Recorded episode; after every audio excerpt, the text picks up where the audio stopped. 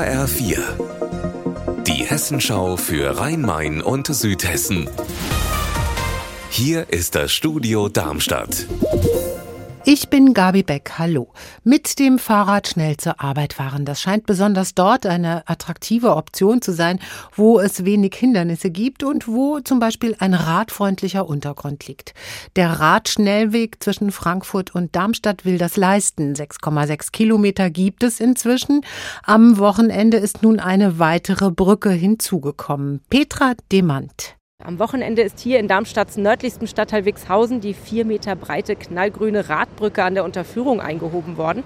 Das hat auch alles gut geklappt, aber drüber fahren kann man noch nicht, denn auf der Stahlbrücke ist noch kein Fahrbahnbelag.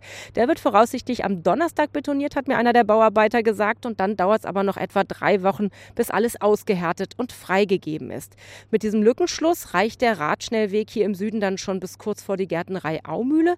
Am 7. Mai soll dann der Spatenstich sein fürs letzte Stück bis zur B3. Für den bekommt Wixhausen übrigens noch eine extra Radwegbrücke. Am Rande der Streuobstwiesen in Darmstadt-Eberstadt entsteht eine Zukunftsfarm.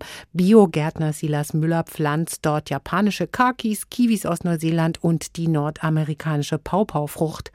Allesamt sind das exotische Früchte, die sowohl Hitze und Trockenheit, aber auch frostige Winter überstehen. Als zweites Standbein will er Saisongärten verpachten.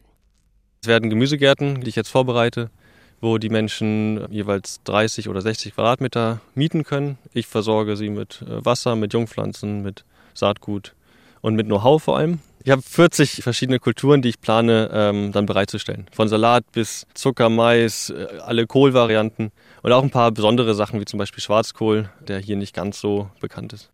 Die exotischen Früchte will Silas Müller künftig nach dem Prinzip der solidarischen Landwirtschaft vermarkten und sucht dafür gerade einen festen Abnehmerkreis von circa 50 Familien. Unser Wetter in Rhein-Main und Südhessen. Im Moment eine Mischung aus ein paar Sonnenstrahlen und leichtem Regen. In Bensheim bei 6 Grad und auch in Eltville bedeckt bei 6 Grad. Ihr Wetter und alles, was bei Ihnen passiert, zuverlässig in der Hessenschau für Ihre Region und auf hessenschau.de.